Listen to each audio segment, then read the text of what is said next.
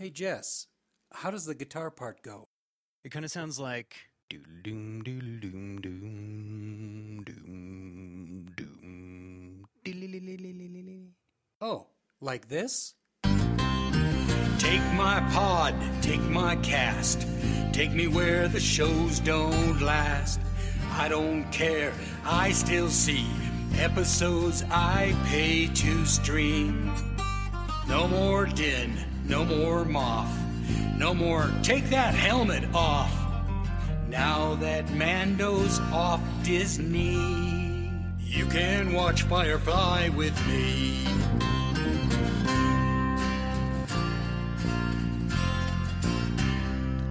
Hello and welcome to episode 5 of the sudden but inevitable rewatch.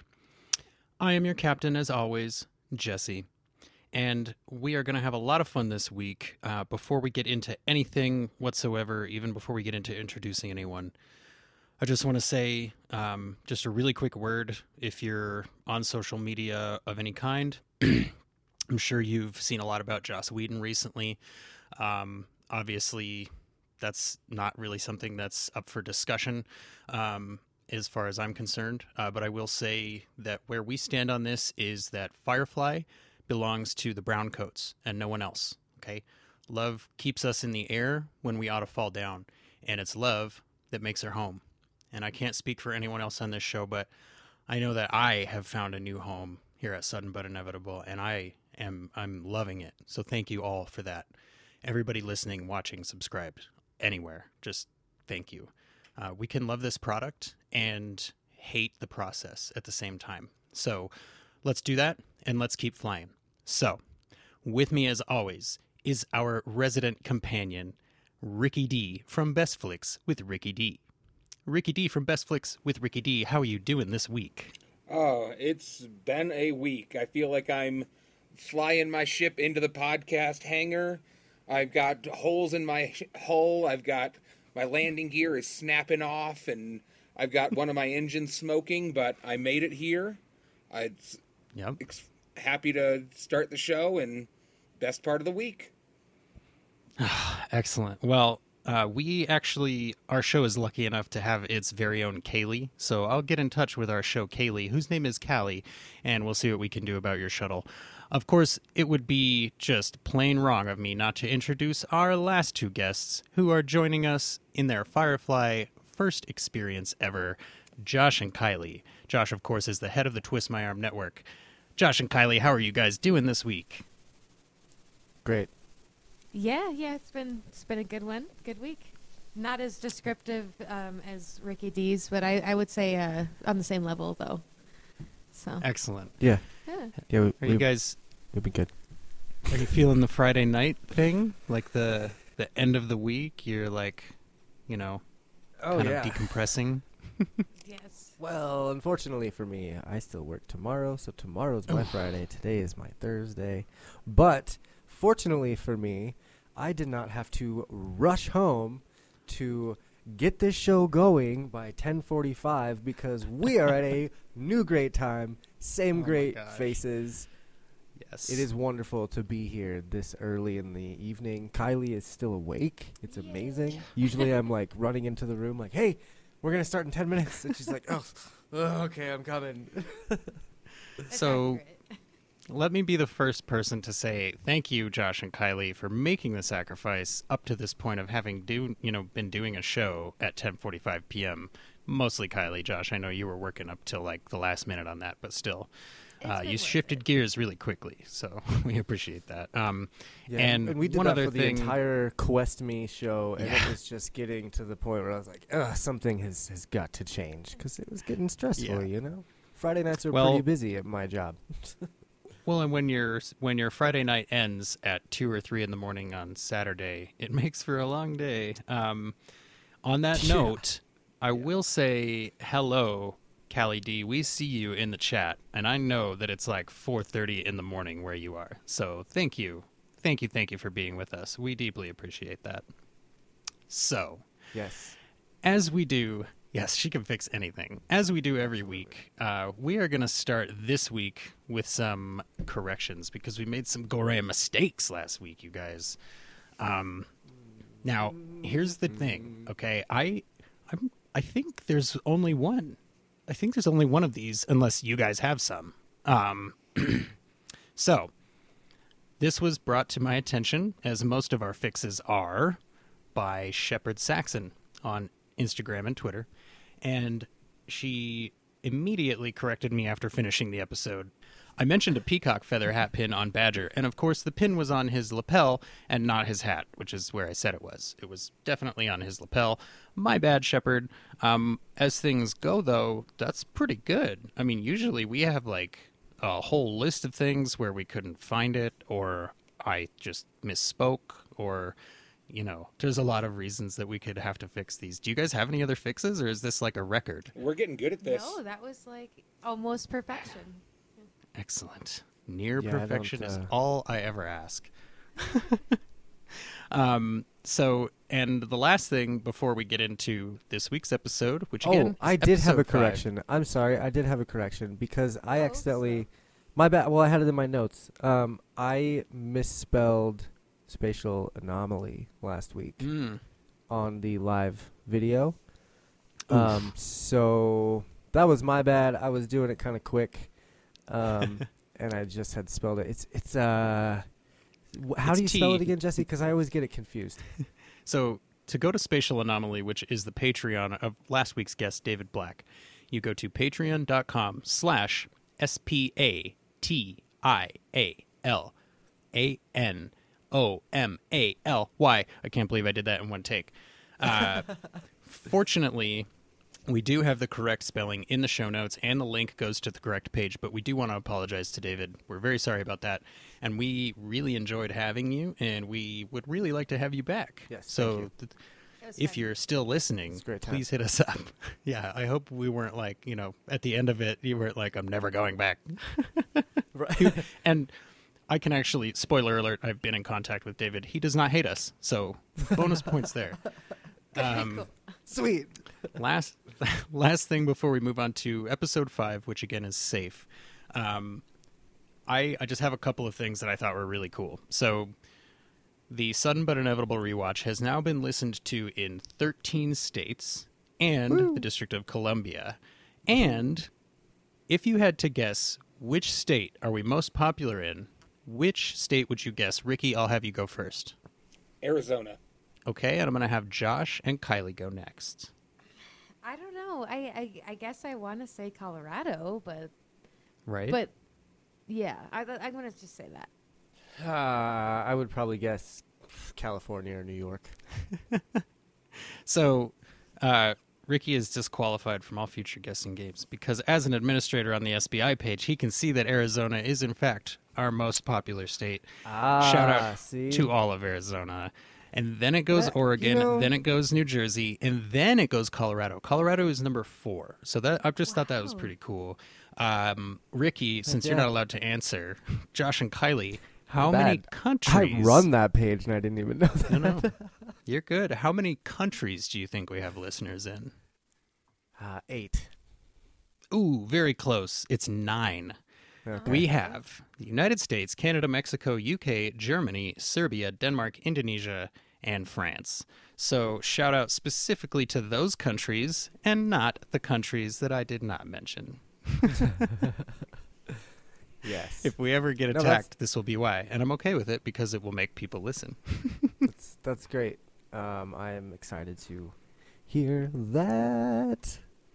So, That's, that's all I got. Yes, thank you. No, thank you. Like we said, everybody who listens or is watching Jasmine Seuss, is that Seuss or Seuss? Jasmine, Callie, Saxon, Rosie, everybody who Jazz. tweets, shares, all that Jersey stuff. before We love you guys. yes. It's it's So- it, the response we're getting is just so cool. Jasmine is our very own Kaylee. This is the way that that's Oh, the girl. We have another who- Kaylee? That's our, that's our Kaylee that we know in real Absolutely. life. Oh, That's so cool. I Except for remember when we talked mechanic. about But Well, but I remember when we talked about that personality type, you brought up somebody where you were like, you just Yeah. want this person to be happy at all times. You, you know, want to do everything you can to keep them smiling because they're so genuine. So welcome, Jazz. Thank you for joining us. That's and big very shout out, Jazz, as well. Thank you for sharing our podcast this last week. Oh, it's a huge help. We always take anything we can get with that, and we always appreciate the shout outs and shares. So thank you. Yes. And if you've been to this podcast before, you know that there is more shouting out and sharing coming down the pipeline. But Yes. I think let's save most of that. And for right now, let's just jump right in and let's talk about episode five from season one, I'm sorry, of Firefly, and it's called Safe. Now, this week, we are going to have Ricky D give us the synopsis for this episode. Ready, Ricky D? Yes, I am. Take it away. All right, this came out on November 8th, 2002. Episode 5 Safe. Hang on. Wait. Stop right there. How old was everybody in, in 2002? 14. Uh, yep. Wait, I would have been probably 13. yes. Uh, dep- well, in no, no, in November I was 14. In November I would have been 14. Yep. Ten. yes. Blast from the past. Sorry. All right, so episode 5 Safe. The crew delivers cattle to the rim, but Book is gravely injured when they are stuck in the middle of a shootout. At the same time, Simon and River Tam are kidnapped by locals while sightseeing in town. Mal chooses to leave the Tams behind to seek help for Book. Desperate, they turn to an Alliance ship. At first hostile, the Alliance officer they speak to provides medical aid after they see Book's ID. Meanwhile, the kidnappers belong to a community in desperate need of a real doctor, and Simon tentatively hopes he has found a haven for himself and River. However, the religious residents come to believe River is a witch and attempt to burn her at the stake. Serenity returns just in time to rescue the siblings. When Simon asks Mal why he came back, the captain tells Simon that he and River are part of the crew. Okay.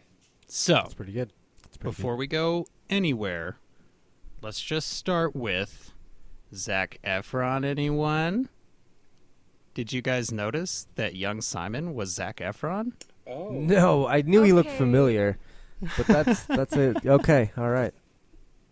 It's his first ever Yes. TV role. Like, really? ever. Yeah, there you go. That So- is quite the callback. Heck yeah. So the first the first note that I have on this scene is that it feels like to me this whole first flashback scene feels like an anime scene. Like the composition of it and like the detailing and the lighting and the overly heavy expositional dialogue where every character calls every other character by their first name like oh hello father hello son hello sister river hello brother simon you know like it's very it's a little bit stilted um but i actually i think it fits And- right like it's it's a merging of the eastern and western styles go ahead ricky Uh, at this point in the episode, it kind of seems like it'd be pretty sweet to live under Alliance control, right? Like, Yeah, uh, I mean- you got this giant, awesome house. Your dad is this world-renowned doctor. You, you're gonna grow up to be a doctor. Your sister is a genius. Uh, like, everything is going to turn out great, and it's because the Alliance has made this perfect world. That's what we're seeing at this point in the episode. Uh, Why Right. wouldn't you want to live under Alliance rule? Right. And it's it definitely paints that um like we were talking about last week with David, it paints that immediate contrast for the societal tier that the Tams are from, right? Like, oh, they've got money. The rest of the crew it does not come from money, but the Tams do. Um, the dad kind of looks even like an anime character to me. Like he's got some very long jowls. Are these jowls right here? These lines? These lines on his face are really long, like an anime character, and he's like, is that what you I don't know, Is that what those yeah, his his lines felt like he was reading them off of a page to me. Um, But he he kind of seems compassionate in that first flashback scene. Like he wants his kids to succeed. He's you know making funny jokes. He's like, yeah, your mom's the one in charge. You know all this, and he seems like kind of maybe he's a nice dad. You know, he's got some money, but he hasn't been corrupted by it yet, and he's he's just a, a hardworking dad. He seems to be an all right guy in that first flashback. What did you guys think of that first flashback, Josh and Kylie?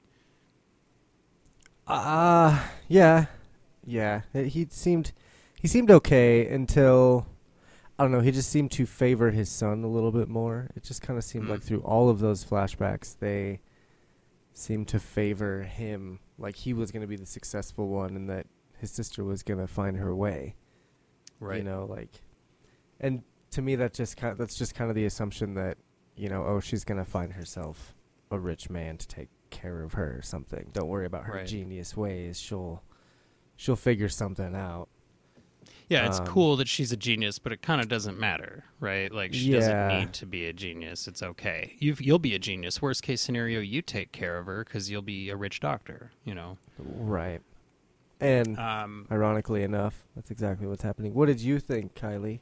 Um, I, I guess in the first flash flashback, I would have to agree with Ricky that it was uh, very, you know, all, all is well, life is happy, everything is good. But then in the other flashbacks, you know, in the later in the episode, I did pick up that like she just wasn't as important to the parents, and so yeah, he had he, he had some favoritism going on, and you can't necessarily immediately tell is it like a sexist favoritism or is he just you know not thinking that far ahead? Is he like let It's me probably deal with this firstborn one son kid's- yeah, mentality. firstborn- yeah, that's what I Yeah, sees himself in the kid, things like that. Yeah. Speaking of, um, shouldn't maybe one of the Tam parents be Asian?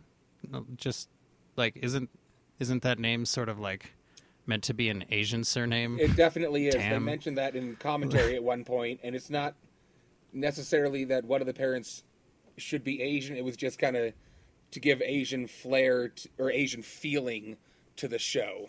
Oh, okay. And to give to give like a sense of permeation of that culture, Yeah. right? Like now that's just as common of a last name as Smith. That makes sense. Mm-hmm. I can see that. Um, I like that we go from this flashback to the ship, and now Mal is the new dad, What who's about like, you know, uh, sorry, didn't mean to interrupt. But what about when No, no, River you're said the ahead. brown coats were invading on dinosaurs? That was a Right. great way to show what uh, people under the Alliance rule think of the brown coats. I mean, Right, that was an shows you some of the little- but it's still Right. they're these fantastical barbarians, basically. Hmm. and it shows you the the propaganda arm of the alliance right mm-hmm. like they tell little kids they rode it on dinosaurs and this that and the other thing and kind of a cool you know phantom callback for people that weren't able to watch serenity as the pilot to like the moment with wash playing with the dinosaurs you know right after we have the serenity valley thing going on um, so what I was saying was after we finish this flashback, we cut to Serenity, and Mal is now the new dad, right? He's like, "What is going on in your room? Why are you guys fighting?" She's making a lot of noise. Okay, she's swearing now. Like he's definitely the new dad, but he comes in and is essentially, "Okay, look, Simon, I'm a cool dad. Okay, I'm cool with a lot of stuff. I will let you." Stay up late. You can have your friends over. You can eat pizza in your room. Like you can have your own TV in there. But I draw the line at you having people break stuff for no reason, right? Like I'm trying to be cool here. And it just it gives you this nice little additional sibling dynamic, right? Because Simon and River are always going to be Simon and River. Doesn't matter who the father figure is or who's in charge, so to speak, whether that's the Alliance or Mal or their dad or whomever it is. Mal, you know, Simon and River are going to be Simon and River, and and there's no getting away from that. So I just I really loved that scene. Um, and then we get another shaky cam shot of Serenity landing, you know, from the woods, and it adds to the realism and the kind of covers up some of their CGI limitations, maybe. Um, why does the bad guy in the bushes turn to his bad guy friend and go, "Here's how we operate as bad guys. Step one." Be bad guy. Step two, wait for that their exact ship to do this. Step three, see what they have on. It's like, dude, you're both bad guys. He knows all this. Just be like, why didn't he, that guy just look at Serenity and go, ooh, fresh meat, or you know, oh, there's something shiny right there. Like that's all we needed for that line. We didn't need him to go, hey, let's go be bandits. I, I, Right. I don't think we needed that line personally. It's funny. Uh, I really like Yeah. that. Aside from that little uh, cutaway where we went back and saw River and Simon as children, we went straight from Shindig, where they had cows on the uh, on Serenity, right into this episode where they're taking the cows Yeah. off. There was no Mm-hmm. mystery time. Well, I guess they were flying through space in between, but there was no time in between the episodes. There was time in between the episodes. Did you catch the one single line where they said how long they'd been in space? Thirty, They bu- said it 30 was days like a month. or whatever. Yeah. Yep, about a month. Yeah, Okay. these these cows are atrophied Oh, because they've yeah, been in that's space for thirty days. right. You know. That's right. Um, okay. Ooh, I caught that one. Um, I did want to. One of my favorite things that was said said in this episode, excuse me, was uh, morbid and creepifying. I can deal with. I want to use that word, creepifying. I thought it was great. I'm a Just cool dad. throwing that out okay, there. I, I'll let a lot of stuff fly. You got a goth phase? That's cool. Go through Yep. your goth phase. I'm fine with it. Um, I really like that the way that River explains what's what's going on with the cattle. You know, they weren't cows inside. Now that they can see the sky, they remember what they are. And Mal goes, "Does that is it bad that that makes perfect sense to me?" And it's like that's actually an exact summation of Malcolm Reynolds' character right there, right? Like he he when he is on the planet or if he's in, you know, a fancy shindig, for example, he can't remember how to be Malcolm Reynolds. So what did he do? He went and he found this plucky little Firefly class freighter.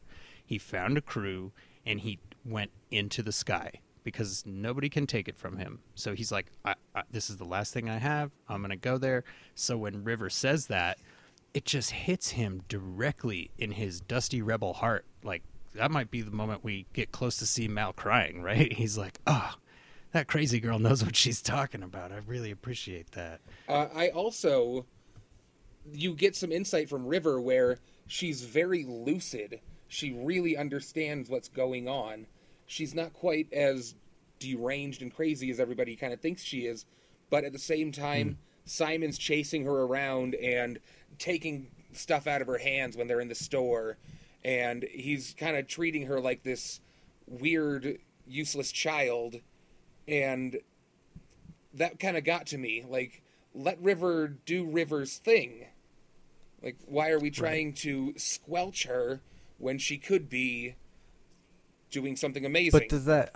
I think that kind of goes back to the dad not really caring about her as much. I think he's probably stepped up to kind of be that father figure.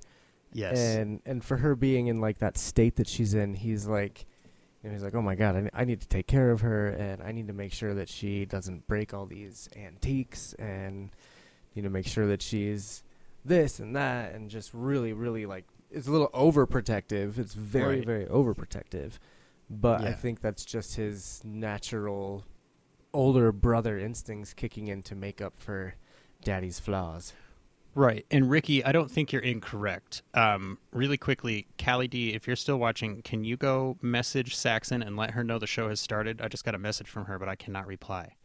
Um, I feel bad. Um, but to your point, Ricky, it's not that you're incorrect. Like he he knows that she is still brilliant, right? Like it's not that he thinks that she's stupid or anything. He's just convinced that she's so fragmented that he's like, "Y- y- y- I can't count on the moments of lucidity, right? So I'm Yeah. going to just sort of act as though th- they don't exist. But it does seem interesting to me that she sort of gets like she's she's the same way as Mal and as the cattle, right? Like as soon as she's outside, like you said, she's totally in the moment. She's 100% aware. She knows what's going on. She seems to have regained a lot of her agency over like immediately, you know, over the course of maybe an hour being outside. she doesn't have to worry Um, about being shoved into that medical room again. That could be part of it. Right. So I just I so they're the scene where they're in the the town, right? And you've got Kaylee and she's it's before Simon shows up. She's talking to Inara and she's going, you know, should I buy this? What do you think? You know, what's the deal? Um Kaylee is just so genuine. Like she's she's just effusively cute in like an an impossible way, right? Like I was smiling the entire time that she and Inara were talking. Like I felt like I was in on it. I was like, "Ooh, girls, you gonna flirt? That's gonna be so much fun. Like those two actresses did an amazing job of really making you feel like you were in. Like you're in the Yeah. circle, you're finding out, you know, some dirt. Like it I just I really liked it. And I also in that same scene, I really like that it's just a regular post holer. Like it's a post hole digger for digging holes. Simon, that's all that it is. And like they still have use for that on planets like this. Like I I think that's pretty cool. We aren't digging holes with lasers out here. well, unless of course you're uh, a criminal or a bandit. Because did you guys notice that they they didn't even like add visual effects to the guns? They just had them point guns and added sound effects. Yeah. It's very much, no- uh, very much Han Solo. Bang, Right. bang, No like m- muzzle flash or anything like that. It just Yeah. yeah. I thought it was cool. bang.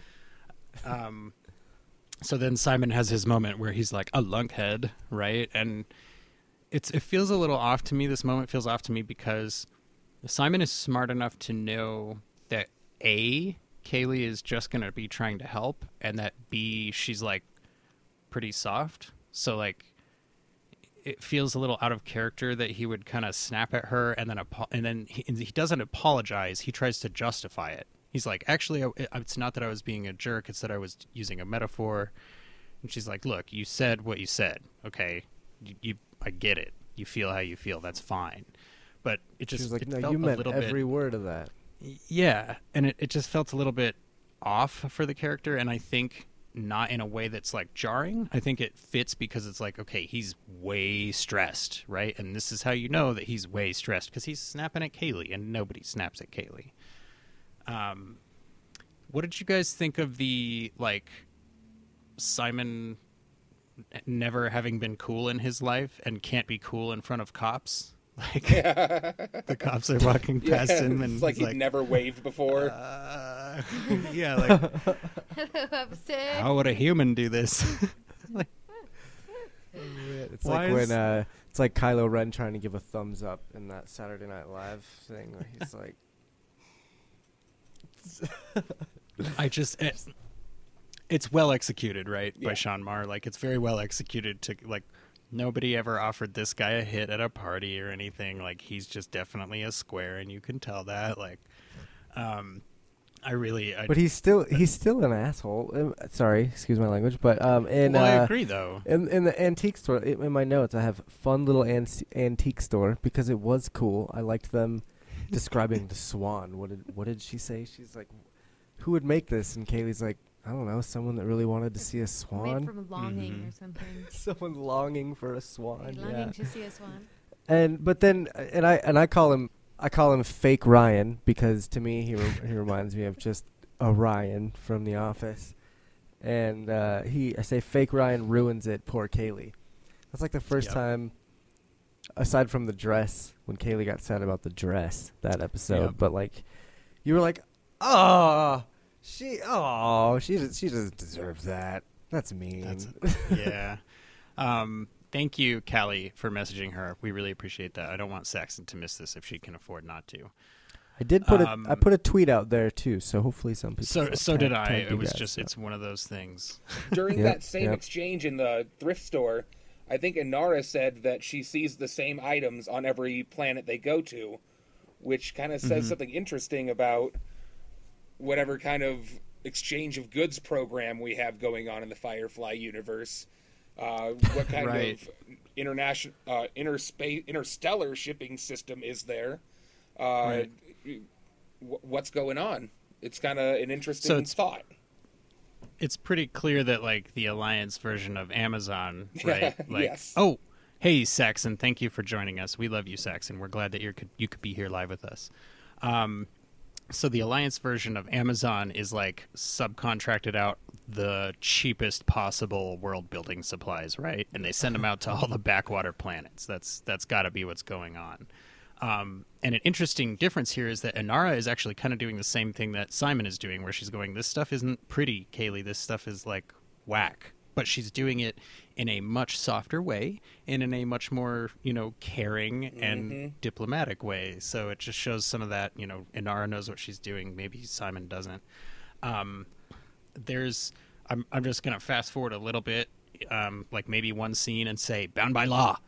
You are bound by law to stand. Oh, I have down." that. I have that in my notes. Bound by law. There it is. LOL. so good. I love that that guy is bound Ooh. by law, and he's and he go, and he specifies right. He goes for the illegal killing of so and so.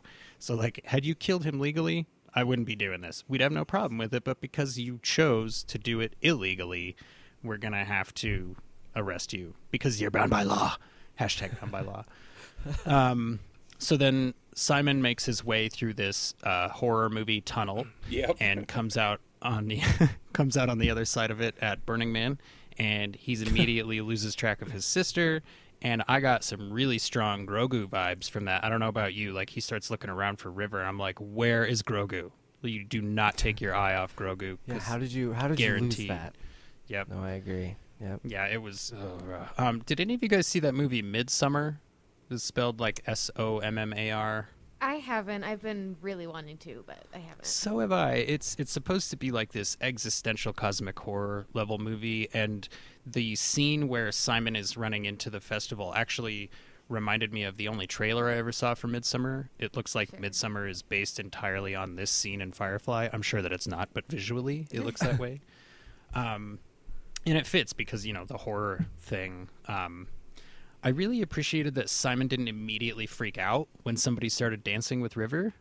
He he was just like, "Oh, okay, cool. She's having fun. She seems to be okay. I'm not going to freak out even though there's somebody like right next to her." I was kind of freaking out. Like uh, if that was my sister, I'd be like, "What? Why are you dancing so close?" You know. But he he did a good job of controlling his emotions, so I really appreciated that from from Simon. I did really like that they were doing the river dance Well, I did not get that. Yeah, during that. I don't Mm. know that it was a. Yeah. All right. Yeah, it was. It that's right. was definitely on purpose. Absolutely on purpose. We're, we're sitting there watching. I'm like, oh my gosh, that's some really cool Irish music. So I looked it up, and they were like, yeah, it was a rendition on river dancing, okay. and it was a river dance. That's why you come to the sudden but inevitable River. rewatch for very high level puns and hard hitting analysis. Thank you guys. I actually totally missed that. Like I didn't even make the connection, so I'm I'm glad somebody got that. If if I think I'm most upset because it's a really bad pun and I want to be the one to have discovered it. So well done. Sorry. Um, no, no, you're you're cool. The the pacing in this episode is so breathless, right? Like things are always happening in this episode, but it never feels like they're pushing you faster than they need to. You're just like, oh my gosh, I need to know what's happening next. And they're like, here's what's happening next. Simon's got a hood over his head, and somebody's kidnapping everybody. Also, Book got shot, and you're like, whoa, wow, what's going on? Okay, all right, Well, but that all that happened in just a second. Like Josh was doing something, he looked down at his phone, and I was like, "Oh my God, Simon just got Yeah. taken!" And he's like, "What?" Yeah, and I am took- like, I was like writing notes down, and it was I, Yep. so notes. Irish river dancing. Dot dot dot. Clever. Fun way to incorporate a gunfight. Oh no, not Shepherd and Simon and no cash. Hot damn! Oop, there's the cash. Like that is how my notes went. "Hot damn!" yeah, it was crazy. no cash. that's that's pretty funny. Um, Um, yeah, it's it, but I it was would- a lot in that. Like it, w- it started really cool with the dancing. I really enjoyed that whole scene, and then all of a sudden, for the last like thirty seconds of that really fun scene, it was like bang, bang, bang, shootout, standoff. You're under arrest, bound by law. Bang, Shepherd shot. Oh my god! And just yeah, Did you guys very- notice to- who fired the first shot in that shootout? was it? Greedo? uh, it was it was Zoe, wasn't it? It was Didn't she Zoe. wasn't she covering? Y- She shot one of the bandits' hands. One of the bandits was about to shoot all his hand or his gun. Right. Oh, okay. Right. So she she actually fired first, but it was still a defensive tactic. Mm-hmm. Like very Starfleet of her. Um But it still it wasn't the alliance. It wasn't it wasn't the bad guys. It was it was one of the browncoats who really didn't have a dog in that fight. Right. And she could have, I mean, you know, if she wanted to, she pretty clearly could have just taken that guy out. So it, it's part of their established uh, setup, right? To be like, hey, look, we have somebody that could take you out if she felt like it. So why don't you just give us the money and we'll move on, you know? Um, I'm really, really glad that you brought up Zoe uh, for a lot of reasons, Ricky. Um, I don't know if anybody listening or watching knows this. Ricky's dog is actually named Zoe. And she's sleeping After- right next to me. Can I Zoe. get her in on this real yeah, quick? definitely. If you if you can, you should put the camera on Zoe the Yeah, dog. give me one second. I can I can even I can even give you a close up once once you get ready. I can Yeah. actually take you out real quick so you can get ready and we don't get car sick. Uh, no, want. I'm gonna do it with my phone. Okay. okay. Oh, very cool. so the thing about Zoe, the character, right, is that she is just inspirationally calm and cool and collected under pressure. She, Gina Torres, is so impossibly authentic in this role. Like, I, I kind of found that every scene that she was in in this that was kind of a one-on-one scene, you know, like her talking to Mal or her talking to Kaylee or Book or whomever it was, all of her one-on-one scenes, I was tearing up big time. Like it it was just happening. Um and she she has that like it, there's some quality to her voice and I don't know what it is. But it's it's something about the way that she speaks with such confidence even when you can tell that the oh. character is not feeling super confident. So it's okay, this is Zoe the dog. Hello beautiful Zoe the dog. beautiful Yeah. We're so happy you could join us, Zoe the dog. Yes. Yes. I It does- be on that level of comfort. I was going to say it's funny because adding the dog actually only removes Kylie from the oh. screen because of Aw, Here we go. where the graphics line up. Kylie. Bang. Oh, Now no, it's but Ricky. Bye, Ricky. what about what about that? Ah, no, that doesn't work. Yeah, it's Later, close. Ricky. Dog's cuter anyway. no, she's adorable. So then we we're so happy to have uh, a dog be the pet mascot of this show and not a cat like it was for Quest Me. Just saying. Um, Look, those cats are still not- around. They're Hey, gonna be not- around. it's not it's not shots fired, Josh. It's just my preference. And I'm making. Um, they just love pod. Trev just loves podcasting. that's true. That's all it is. She loves getting that attention, that little She's five seconds on- of fame. She's been on a lot of episodes. Um, yes. So in this next flashback, do you guys feel like they're almost setting up the parents to have been like maybe bought or blackmailed by the alliance because the the parents like just seem very like what are you talking about? Yeah, she's a genius, but who cares if she's like being a little Yeah. insane? It's like Right. that You're seems gonna like give a up your weird whole reaction. life to go save your sister. Well, yeah.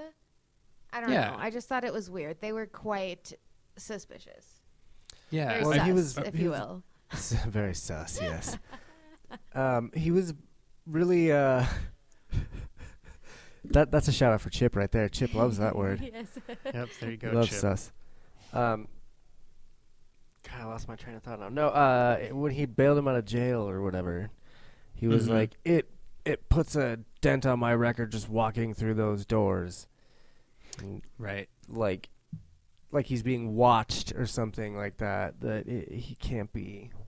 So to Ricky's point from earlier, I think it's meant to imply like yes, you can live a very cushy, comfortable life under alliance rule, but you do have a little chip in your shoulder, like a microchip in your shoulder, not on your shoulder, that tracks where you are and tracks what locations you go to. And there are certain locations, for example, what did he call it? It was like a black zone or a dark zone or something, where Simon had been, and it was like so there must be zones where if you go there your chip goes off and goes up this guy's a criminal because he's in the police station so he's picking up a criminal. Or like oh this guy went into the red light district so he's a criminal. You know what i mean?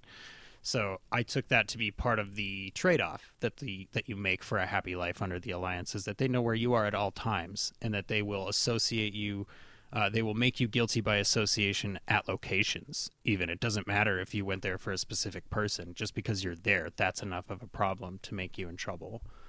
Um, so yeah, it's, it, they're showing that trade-off is maybe not worth it, right? Yeah, I would. Uh, yeah, it's it's that whole that whole thing that they keep running back to in this. Like, is the life of crime worth it?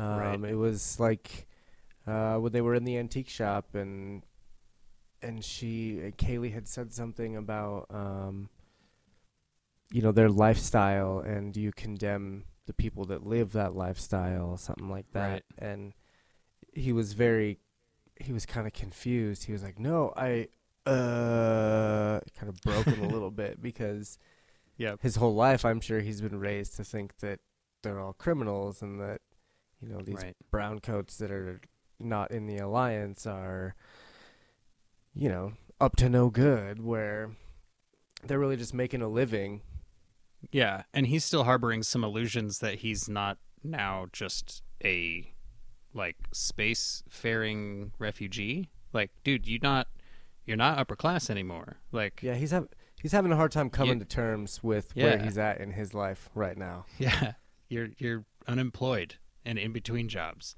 Um, yeah what was uh oh you know I'll say I'll save it for for Simon Okay. says but uh So they have to take off, right? Because Book got shot. They have to leave the Tams behind. And when they can't find him, Jayne goes, I knew it. I knew they were going to ditch us as soon as they got a chance. I really like that Mal goes, Yeah, uh, that's not what happened. Like, the doctor is a lot of stuff. He's not a coward and he's not, you know, going to betray us. So um, Right. that's definitely not what he did. Um, he does then immediately leave Simon on that planet, but it, it he he states it out loud, like you can hear him working it out loud for himself. He goes, "Simon's a doctor. They need a doctor. All right, let's go." He's like, "There, there's no reason for whoever has him to kill him. We'll be back." He just doesn't say that out loud because he doesn't want to say his plan because we've seen that his crew likes to vote on things that are not up for vote. So he's like, Right. "We're just gonna leave and we're it'll be fine." Um, and he, as he takes off, he says, "I really hope Simon and River have their Purge Planet inoculations." So that was one of my favorite quotes. I know he didn't really say that, but it, it reminded me a lot of the Purge Planet from Rick and Morty. If you guys have seen that, um, oh yeah you know I yeah, didn't like even it's everybody's Hmm. kind of vaguely Southern or like hill people, and they've got kind of a weird religion going on, and they like to get real violent sometimes. so it, that's Yeah, it he was, reminded me uh, of that a lot. Th- that's funny because I liked when Jayne was like, "Today we were caught by hill folk, never to be seen again. It was the best day ever." Yeah. Today I was pompous and my sister was crazy. yeah. That was my is Jayne dumb moment yeah. because I was like, oh, he used pompous, but then he was all being dumb. Well, he's about reading. So it. I was like, yeah. Oh, Oh, oh no, no, you're right. Because because he yeah, wouldn't yeah. have written that about himself. You're right. No, that's a right, good point, right, right. Kylie. So yeah, that's a so I very good know, point, okay. Kylie. Yeah. Was- Right. Go ahead, Ricky. Sorry. Uh, that scene where he was ransacking Simon's room, and then the following scene when Simon and River are coming back on the uh, ship, and he dumps everything back onto Simon's bed. Those scenes Yeah. were not originally in this episode. The episode ran short, Oh. Uh, so they had to add a couple. They had to add like an extra ninety seconds or something. So that's when Joss Interesting. Whedon went to Adam Baldwin and said, "Let's get a couple more bit. Let's get a little bit Let's more do in some here." reshoots. They got a couple of props That's together. He pulled some props out of the suitcase. They got it all together, and they finished up the episode. and he just Huh. gives that scene of like, "Hey, Doc, I'm happy that you're back on our ship," uh, and then leaves. like that was a good comedic moment without being over the top or ham-fisted. In my opinion, I liked that kind of like because Jayne isn't. It's not that he hates the doctor; it's that he's like uncomfortable with him, right? So he's like, uh, I still don't know if I want you to know that I went through your stuff. It's not that I'm afraid of you. I just that would be weird. Like, it just feels this weird. awkward. yeah. Um. the the the next thing. I mean, it should feel weird. You're going point, through some Ricky, good stuff. Come on now. Right, or, or rather, to your point, Kylie uh, and and Callie is Jayne Dumb. Um, he did make an appear. He did say that he had an opinion on fashion. Right, he was like, I dressed this way or whatever it was, like dressed like I was a pompous ass, and my sister was crazy or whatever it was that he said. He made some comment about the way that. Oh, he pulls. He holds up Simon's shirt, and he goes, "I'm never gonna understand that guy" or something like that. And it's like f- for Jayne to have an opinion on fashion, I think supports the theory that he used to be fancy. What do you guys think? Yeah, that he used to be a little, uh, a little richy rich. Maybe yeah, he used it. to maybe at, at least be if not rich, he used to be at least more well off and maybe one or two societal tiers higher on the ladder than he is now. I mean, I think we can hope that, right? Maybe that's where Maybe he, he- got all those fan- all them fancy words from. Right? right. He just went to the outer rim too many times. Right. Uh, we see in this episode actually that Mal gets a lot of his fancy words directly from Zoe, which is a detail that I love.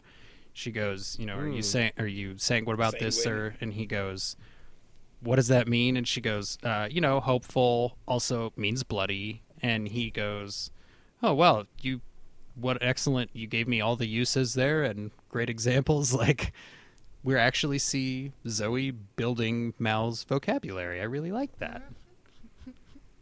That's cute. Did she say Yeah. sanguine or ex-sanguine? I think she says sanguine. Thank you. Are you sanguine about this, sir? Yeah. And and again, just everything Gina Torres speaks or does or is in this is, uh, uh, Gina Torres, we love you. We love Zoe. Anyways, um, Simon and River get kidnapped by the Hill people, and here's my question: like, it, do you guys think Simon just has like an innate inability to read a room? Like he, he can't figure out how to talk to anyone in the world, right? Like he misspeaks in front of Kaylee and is a jerk, and then this pretty clearly unstable person is like, "Oh, something's wrong with your sister, right?" And he's like, "Uh, no, ev- uh, everything's fine. No, she's totally fine. I'm, t- I'm totally helping her out. Everything's fine." It's like, dude, why don't you just go? Oh yes, you know she's she's touched, and uh, and only I can take care of her. Like, why wouldn't you just play into this person's clearly insane belief, just for the sake of making your day easier? Like, why do you have to be like, no, she's not crazy. She's my sister. Like, dude, dude, read the room, Simon.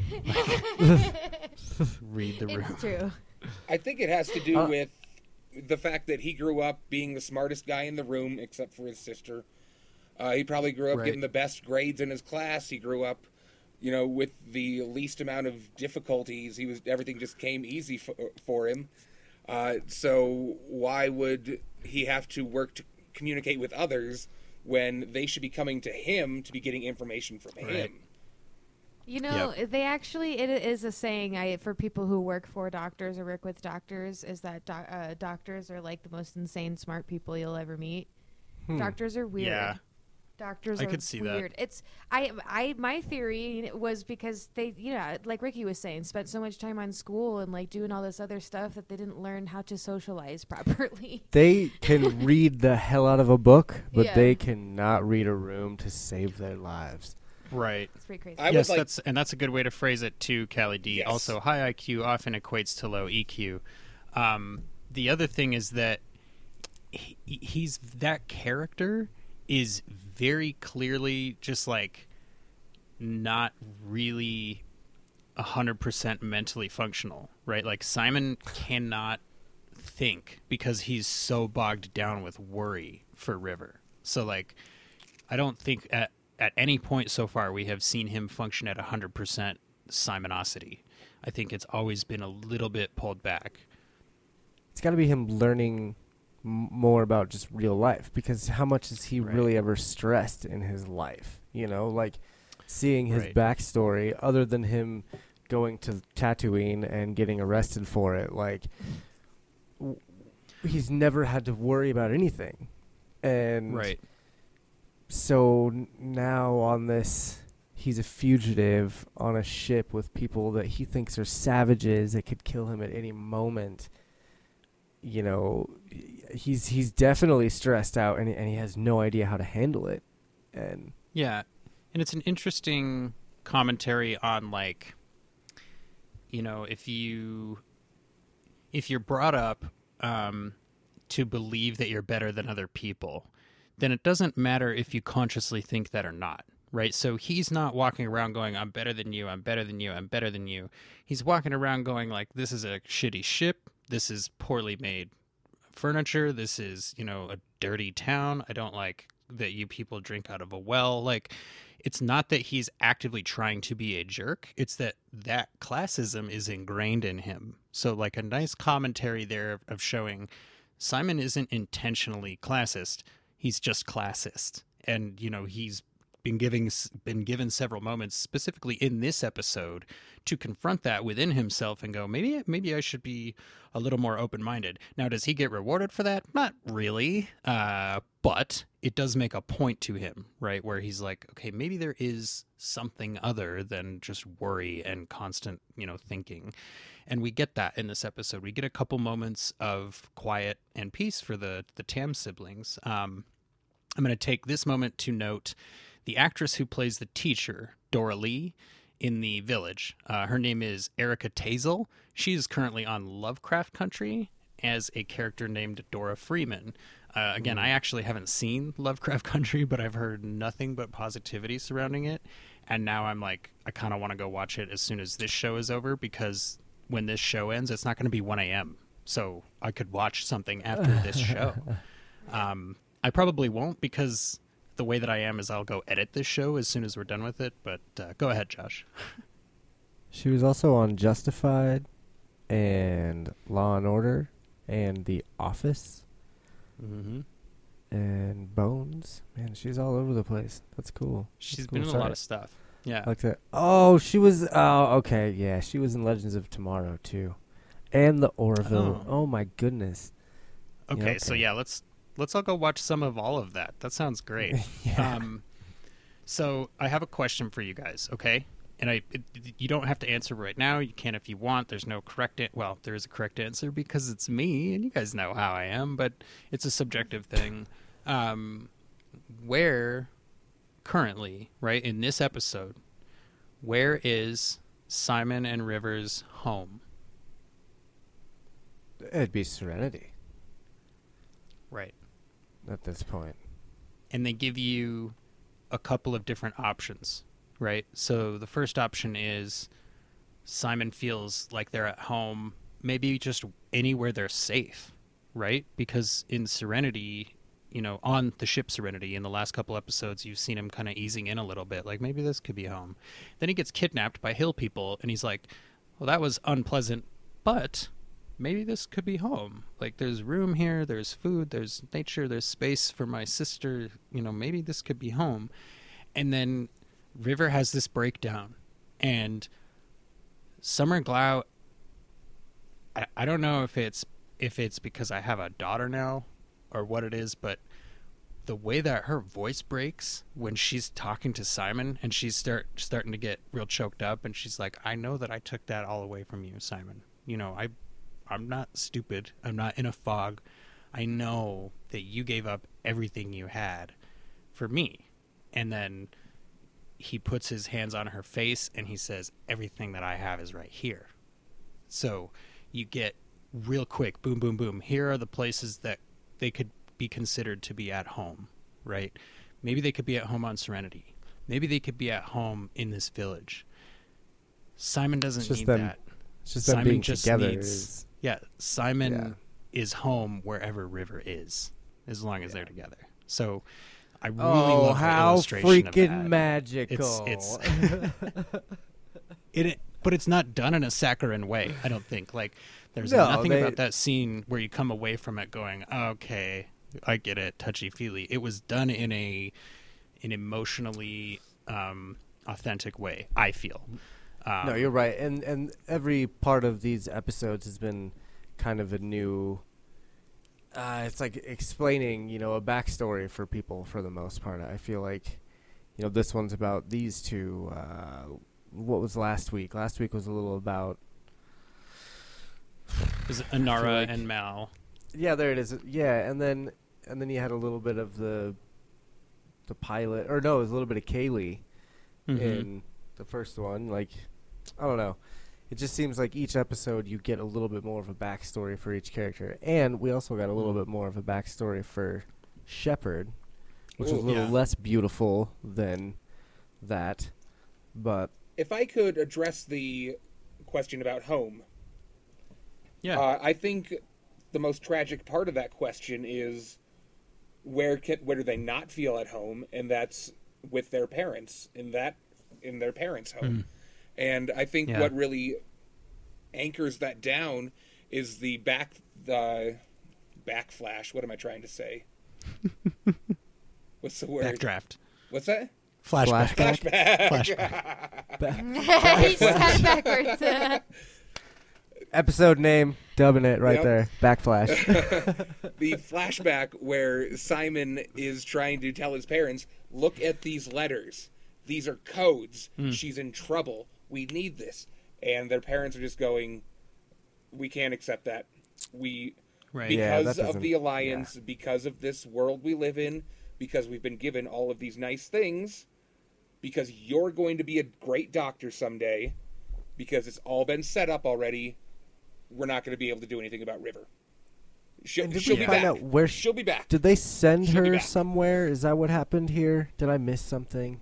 Taking notes. Yes, she was. Um, she was recruited, right? Like they were. Ooh, they were okay. told. They were told there's this very exclusive alliance program slash school Oh, okay. institution she can go be a part of, um, and I think he only mentioned that maybe in passing in one of the one of the prior episodes. So I'll, I'll forgive you for not remembering that. This show does a lot of that. Like here's one line like for example here's one line that says we've been in space for 30 days without landing you know like it does a lot of that like really quickly slipping stuff past that um so Okay. Okay. That. So Yeah. so they knew that she had gone somewhere, and they were writing each other, and she was giving this Right. code to him, which, again, that Right. like they were so close that he was like, that she's spelling this wrong. So in my head, like. As soon as he said she's spelling these things wrong and she never spells things wrong, I was like, so which letters is she she taking out? Is that what she's using for the code? yeah. you know, like she takes one letter out of this word, and it's like, I wish I could see the note. you guys assume that like the ultra, ultimate level genius was doing a simple substitution cipher with letters that Totally, Knocked totally. out, That's yeah, that's that exactly it right there. Because it I'm wouldn't a be genius, algorithmic or- Jesse. yeah yeah well i guess i can't argue with I, I won't But- argue with that is what i meant to say They very they simplified it very much so by saying you know she misspelled things. So that just Right. automatically, I feel like I couldn't have been the only one that thought. right no I, Oh well, obviously she's But it's just things taking like that in, a, in the simplest form, yes. Yeah. Yeah, I yeah. So here's the thing. I think none of the Tams know how to read a room because when when Doralee looks at her and she's like, "Hey man, I think your sister is definitely possessed." The look that River gives her isn't River trying not to look possessed, right? she's like, "Hey man, your sister is possessed." And it cuts to River and she's like, "Yeah. What's up?" And he's like, uh, no, no, she's not possessed. And she's like, this happened to you yesterday before I got here, didn't it? And it's like, what? River? Yes. Read the room. Hashtag read the room. Like, what are you do? Yeah, Yeah. I just, so, yeah. I, She's a witch. No, she's not. Yes, I am. Well, and we, right. we get this last flashback, right, where the Tam parents are like, look, if you do this again, I'm cutting you off. I'm not paying for your seventh year of college. Wait, that's Van Wilder. Um, anyway, he's like, I'm not going to support you financially, this, that, and the other thing, right? This is the end of the money if you keep going down this road. So now we know when, you know, a couple scenes Quit later, when River to the goes. Tashi station. Sorry. Right. When River goes, hey, it's going to be fine. Dad's going to figure out what's happening and he's going to come for us. Simon doesn't say anything like, oh, I never thought of that. Good call. Like, yeah, we just got to get a hold of dad. He doesn't say anything about their dad because he knows that that's a false hope. But they've had such a day already at that point that he's like, you know what? I'm just going to not tell her that we've been disowned right now. I'll tell her. I'll tell her later that we've been disowned. Um, Yeah. She's got enough things going on right now. And okay, so when they're on the ship, right? Book has been shot. They're they're gonna dock with this with Magellan, this cruiser. They're gonna get him some help. And Jayne says, "You know, it actually would be way easier, way simpler if those two weren't on our ship." And Zoe goes, "He's right." Mal says, "He's right." but he says it in a way that you can tell he's leaving off the other half of his sentence. He goes, "Yeah, it would be simpler," and then the half of the sentence he leaves off is, "But it wouldn't be right."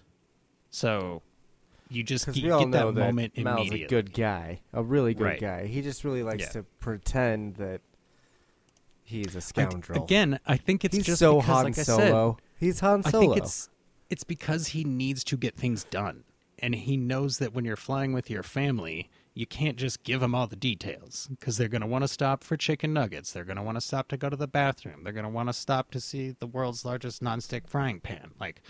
We don't have time for that. We got a dying guy here, and we have a doctor and his sister captured by hill people. Need I remind you? So, it just it adds to that sense of urgency and then so we're like kind of worried about book the moth on this ship is not as cool as Harken and he's like you know what i'm not going to let you into the er just because you have somebody bleeding out like you're going to need a better reason than that and then book goes okay check my id josh and kylie would really love to get your impressions on this what's going on with book's id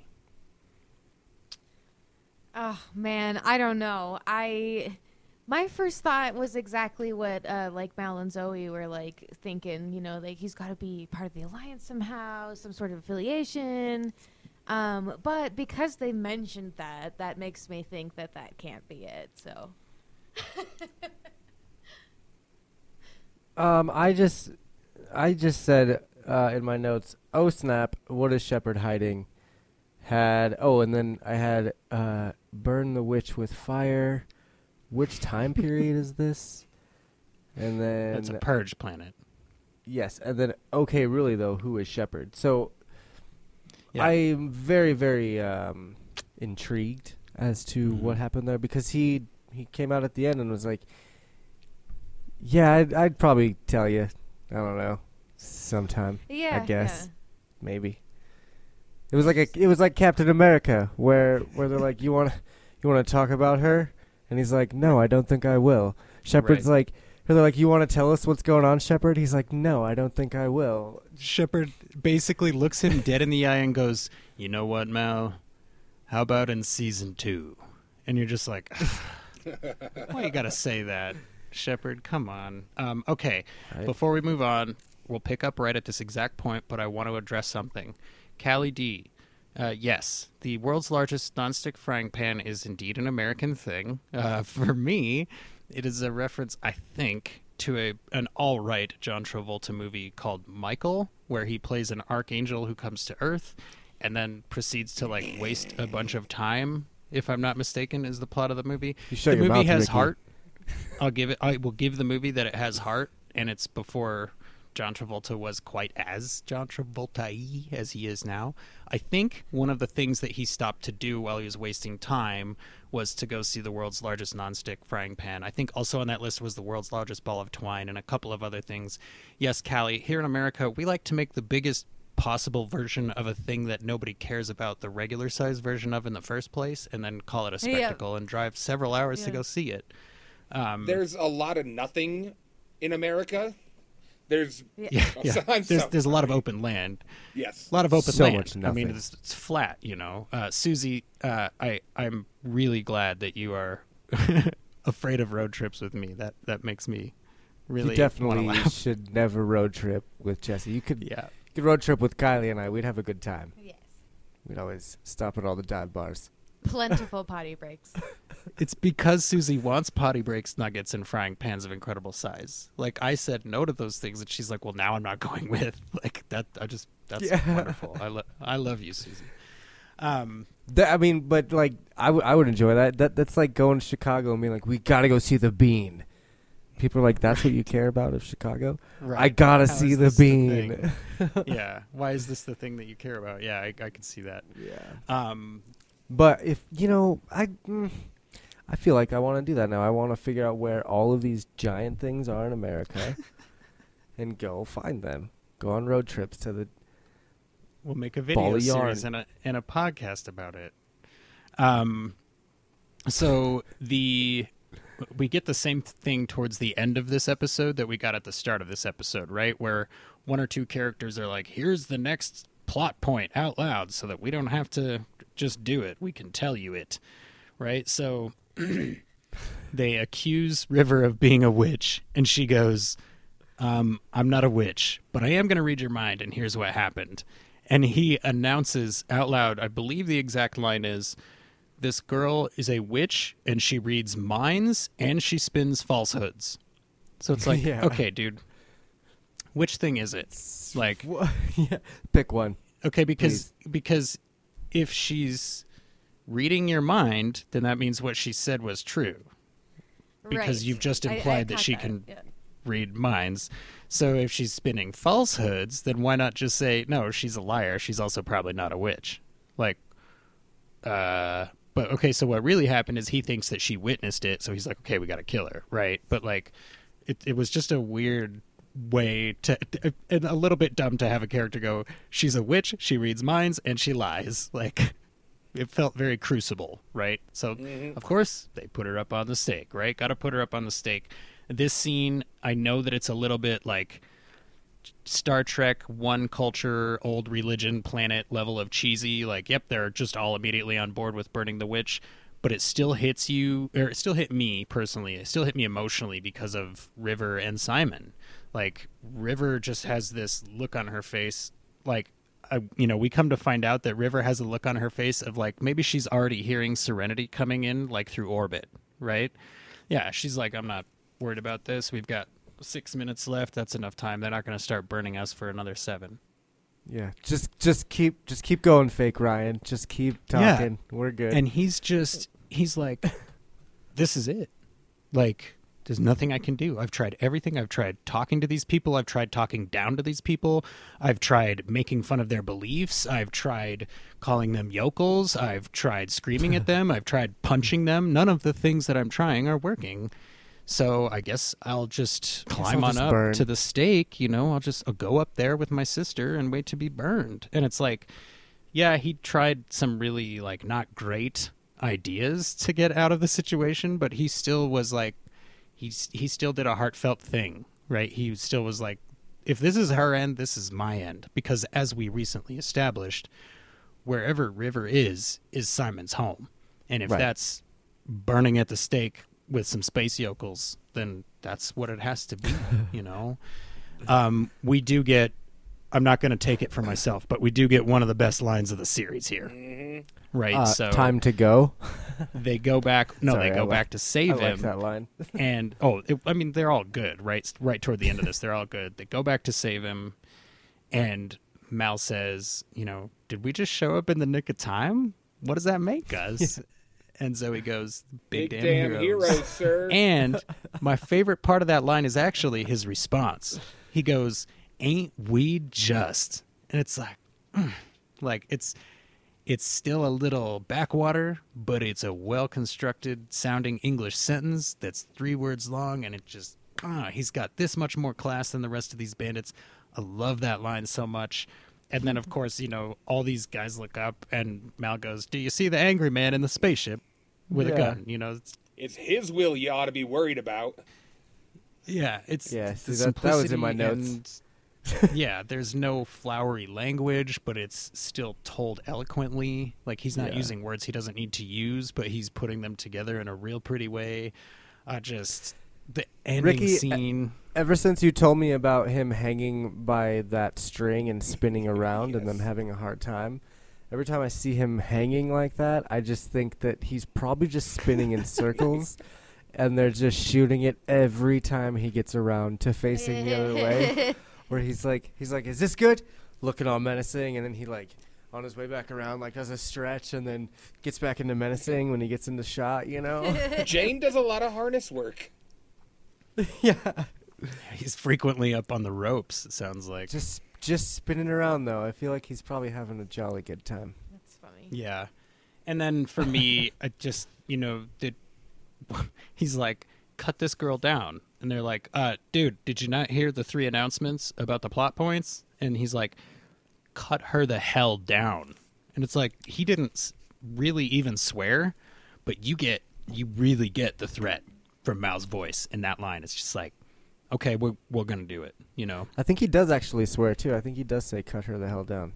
Yeah, but that's what I'm saying. He says hell. Oh. He doesn't. Oh, he's not okay, like yeah. dropping f bombs or like you know anything like that. He just says cut it the No, hell it's- down. it's- Or it's like It's Fox. that's the like the lowest level s- swear word that you could use, but he imbued it with so much like paternal do it nowness that Sounded you felt. important.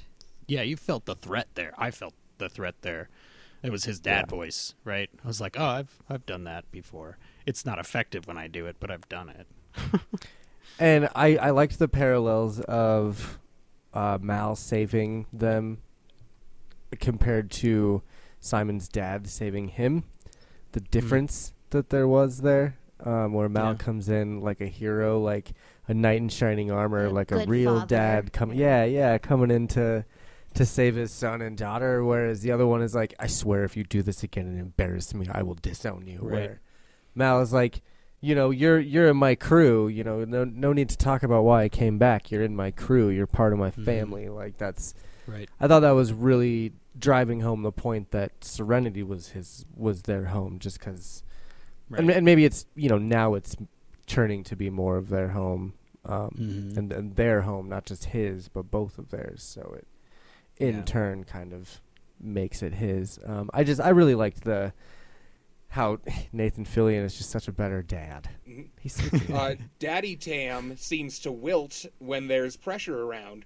When when there's something going wrong, when there's something difficult, he can't step up to the plate. But when somebody's being burned at the stake, here comes Malcolm, the new father. Malcolm, Mal, the new father, and he's he's really there to back everybody up. He's he is their new family, Well, I, his name is Malcolm. That's okay. right? It's just uh, It, it doesn't feel like kind represent of a the nerd. bad as much as Mal does. Right. Yeah. His name is Malcolm, and he's always in the middle of something. Very well done. Okay, Josh, you're two for two. sorry, I'm sorry. I'm done with the puns. I I get I get one pun a week now. I'm sorry. No, you're good. well, then you're good for Uh, the next couple weeks. Then to your to your point, Josh, though, of you know this being the demonstration of when Mal says you're on my crew, to him that's the exact same thing as saying you're in my family, right? Right. The right. demonstration that we get for that on both sides, on the Tam family and the Mal Reynolds family, is a dinner, right? Simon mm-hmm. tells his dad, "Oh, I'm sorry, I didn't realize there was a dinner party at stake that I ruined for you guys trying to save my sister's life." And then you get the exact opposite dynamic from Mal. Inviting Mal him to comes dinner. back. You- he says you Mal don't comes have to back dress and up. saves I them. love it. Right. Mal comes back and saves them before Yep. dinner time. Yep. He's like, no, we don't sit down to dinner until our family is in Until- our home. Yes. Then once our family's in our home, we will all sit down. That's Well, how yeah. that's how Simon and River know that this is their new home and their new family because Yep. the the meal the meal is so important and it really is but they do that meal with everyone that they care about instead of saying you ruined a dinner for me they go hey we waited to start dinner until you guys got here and then you get possibly one of the most heartwarming scenes that we've had up to this point of them sitting around their table, Roseanne introduction style, passing bread and Yep. putting salt on stuff. I could almost hear that music in the background, and it's And and the laugh. this beautiful family meal. Yeah, and it's it's just Yep. so like. It's again, it's not saccharine. It's not Well, over that's- sweet. They're not cramming it down my to- throat. They're just saying, it's "Here's a starting to be family the that loves of, each other." of Fireflies, the breaking bread with each other, sitting and, and having dinner with each other. That's definitely a a theme in this show. Is Yeah, you know we sit down as a family and, and we eat together and stuff like that. You know when yeah. when I eat, you eat, and that's I don't know. It, it- it's really, it's really, gr- it's making me like these characters even more and like where the show Mhm. is going and or not going. Um, right. Again, So- like for me, like all of this just parallels our whole experience so far with Sudden But Inevitable, right? We were like, let's just start a show and hopefully some people will listen to it. And we just kind of put our signal out there in the black. We sent a wave, and some people picked it up and you guys have been boosting our signal and you have given us a home. I mean, like I was saying at the start of this show, this is my home now. Like, you know, I live in the real world, but on Friday nights, I live in the Firefly verse with you guys. You know, we're talking about Mal, we're talking about Jayne, we're talking about Kaylee, we're talking about space, we're talking about cities in space, we're talking about transport ships that are used to smuggle. Like, this is my home. I don't know about you guys, but I feel like this is where I feel comfortable and warm and happy. And I'm so happy that you three on the screen with me are part of my Firefly family. And I am beyond overwhelmed at how I feel about the rest of our Firefly family Susie, Callie, Rosie, Casper, uh, David, Michael, all of these people. Like, this is just, there's so many people on Twitter and Instagram. And we'll get to that because we have our shout out every week. But we love you guys. And, you know, I had a minute where I was like, okay, this is a weird time to be doing uh, a Firefly show uh, just because of what's going on. But I think we should keep doing it. And I think it's because this isn't his thing. This is our thing that we care about and that, that we connect with. He's, you know, he doesn't have anything to do with it anymore. It belongs to us now. So I'm just, I'm really happy that we can keep doing this. And I've been having a great time tonight. You know, like I was kind of worried there'd be like this thing and there isn't. So I just thank you guys so much for joining me. Do you have any other last notes? Jesse, Yes. what do you think was going on with Shepherd Book's ident card? So here's the thing. Ident card. That's, that's I had that's some what I was trying to questions. Well, and I had some questions around like why was Inara not there when the captain of the Magellan showed up? Like, is there is there not some sort of like diplomatic uh, weight that she could toss around there? Like, hey, I'm a registered companion. I'm, I haven't broken any laws. You can check I'm in good standing. Like, I want this guy fixed up. Like, does that is that not a I guess we haven't really established if that's a thing, but it seems like in some sin- instances, like in the train job, that she can just walk in and go, "Hey, I'm here's my status. Please accept Such my request." Yeah. Um, I mean, she's so it done was it a little bit- well, and it kind of felt like they were setting it up, right? Because she was the one who's like, "Go do the Yeah. thing. Like you have to go to the alliance for this help." So you're kind of thinking like, "Oh, she's going to do that thing where she goes, "Hey." This is just a guy. I'm in charge here. This is what I need. So I thought that was sort of weird. But to actually answer your question, Ricky, I feel like there may have been something that we would eventually learn, which is like, you know, the Alliance has a program with the Shepherds of the Citadel that are like, you know, we will guarantee your safety on planets that are being newly settled, or we'll assign you to uh, certain platoons or something that are going out, you know, foot foot soldier platoons, that kind of a thing, infantry, um, because it seems like there was there it, there's clearly no it doesn't seem that there's any skill that book has that's like oh well without him we couldn't do thing x right? It's more like oh okay he's earned privilege x is what it seemed like to me. So i feel like he either used to be a very high ranking alliance officer and then gave up that life to become a man of the cloth or and and that affords you some like permanent you know benefits or he was somehow associated with the alliance as a shepherd in some official diplomatic capacity of some kind and he has like leftover credentials. Um like I said, it really felt like he was just saying, "Next season, Mal. Just wait till Yeah. next season. We'll get into that." so it's like, ah. So Uh, you you don't know. know the answer? You don't know either? Well, part of the way that I answer Ricky's questions is designed to make a good show, and part of the way that I answer Ricky's questions is designed to not give you guys any indication as to what's coming next or as to what is fully available. So I don't know if that points anything out to you immediately, but like that's I, I try to construct it in a way that you will not even know that spoilers may be happening or not happening. You'll never know. that's what I'm trying the to one. do. I don't know if it's that's working. the one only spoiler that I mistakenly read. Was it Shepherd uh, is not who he seems to be? That was, and that was the only Oh. thing that I read too. Excellent. So I was like, "Oh snap!" And and even so, Yeah, I, I was told you I think a few episodes ago? episodes ago, that I would bring that up. That Yep. that was the spoiler that I had read was that. But even still, that's all that I read in that article uh, before I stopped immediately, and I'm still wondering because obviously this episode proves that he's not who he says he is, Mhm. but it hasn't answered any sort of question as far as that spoiler goes. Right. So I'm Yeah. glad that that happened a lot sooner rather than later, personally, because like I I've been kind of. It's like when you tell me there's a Star Wars ship in the episode, I start to kind of like. Did what? you find that yet? No. oh. If you'd like, I can See? send you the link. See, just- and you I keep do- I- doing this to me. I can send you the link. That's the one thing that I'm 100%. I know it's in there. Callie D brought it up. Uh, David right, Black brought right. it up. A lot of people brought it up, so I know it's in The, there. Josh. the problem is I, I haven't been able to watch the uh, the episodes more than once lately. So Yeah, I it, trust me. I understand the feeling.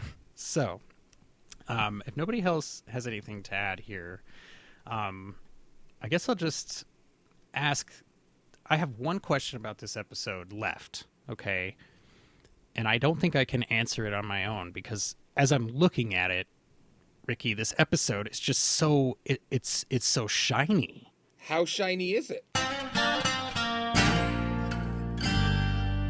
Thanks for asking, Ricky D from Best Flicks with Ricky D.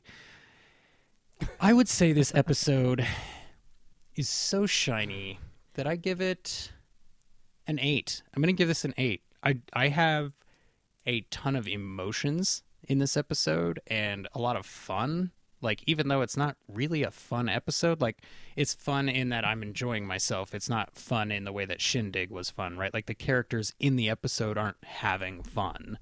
Um, but I am having a hell of a lot of fun in this episode, and it, there's just there's something about it that it mixes exposition with with you know new information and breathless pacing like I was talking about. There's just something happening every three seconds, but it doesn't feel like they overload you. I think this is a really high quality episode. I'm going to give this episode 8 out of 10 on the shiny scale. I'm not 100%. I think, Ricky, it's your turn to give your shininess rating. Uh, I've got to go 8.5. I couldn't see myself going any lower than that. I love this episode. Uh, it's, I kind of, when it first started, I was just like, oh, is this a flashback episode? Uh, those are always kind of a little lame. But the flashbacks are fairly minor, and everything else, they just load you up with information and fun. Uh, I loved watching uh, Shepherd Book and his whole exploration into him going onto the Alliance ship and him, you know, getting in and out of there while unconscious and not even barely even a, barely able to navigate it himself, but he's still able to do it. Um, uh, the ending scene just is so much fun where they come in and save Simon and River. Uh, I even drew a little heart in my notes, which we can't. Oh, there it is! Oh yeah. Yay! That's super see beautiful. Yeah, there, there we go. There we go. that ring light, man. That ring light really makes the white paper shine. Yep. yeah. Yeah. Uh, but it was just I was having so much fun by the end of it. That yeah, eight point five. Loved it. Favorite episode. That makes good sense. Hmm. Josh and Kylie. Um. Yeah, Kylie, you go first because I don't Okay. know. I'm gonna say I'm gonna say seven point five. Um, I don't think that it was a bad episode by any means, and I think that there was a lot of uh, background kind of stuff going on and um, interesting stuff. The, the dancing scene was fun, and you know River and uh, Simon getting taken was all in, intense and stuff. But there was really only one time in this episode in particular that I was like, and that was when um, Shepherd Book was shot.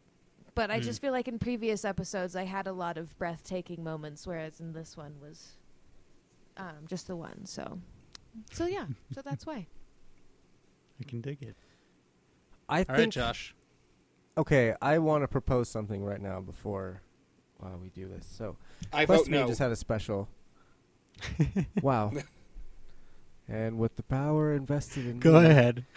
um, um, so I propose that after we're done here, so Quest Me just had a special, right, where we just kind of did a recap of the whole season and talked about some some other things. Um, but I propose that at the end of this, we do about a week break, and then that second week we come we come back and do a full recap of every single episode. What I want to do is go through and watch each episode again, all the way through. Because what we're doing is doing it week by week. Because I really think that my um, votes or my ratings are going to change when I Mhm. watch this all the way through, and when I have Well, that makes sense. more of a clear idea. Because for me, this episode was kind of boring. The best part was the end, that whole shootout thing, the Cowboys versus aliens, Han Solo coming to save the day, sort of thing. Because it'll never be Harrison Ford. I don't care what any other movie he's in, he will always be Han Solo. But that whole thing where you know that was really cool, and I liked you know getting our witch down from the stake. I liked that line. Yes. There was some some cool things here.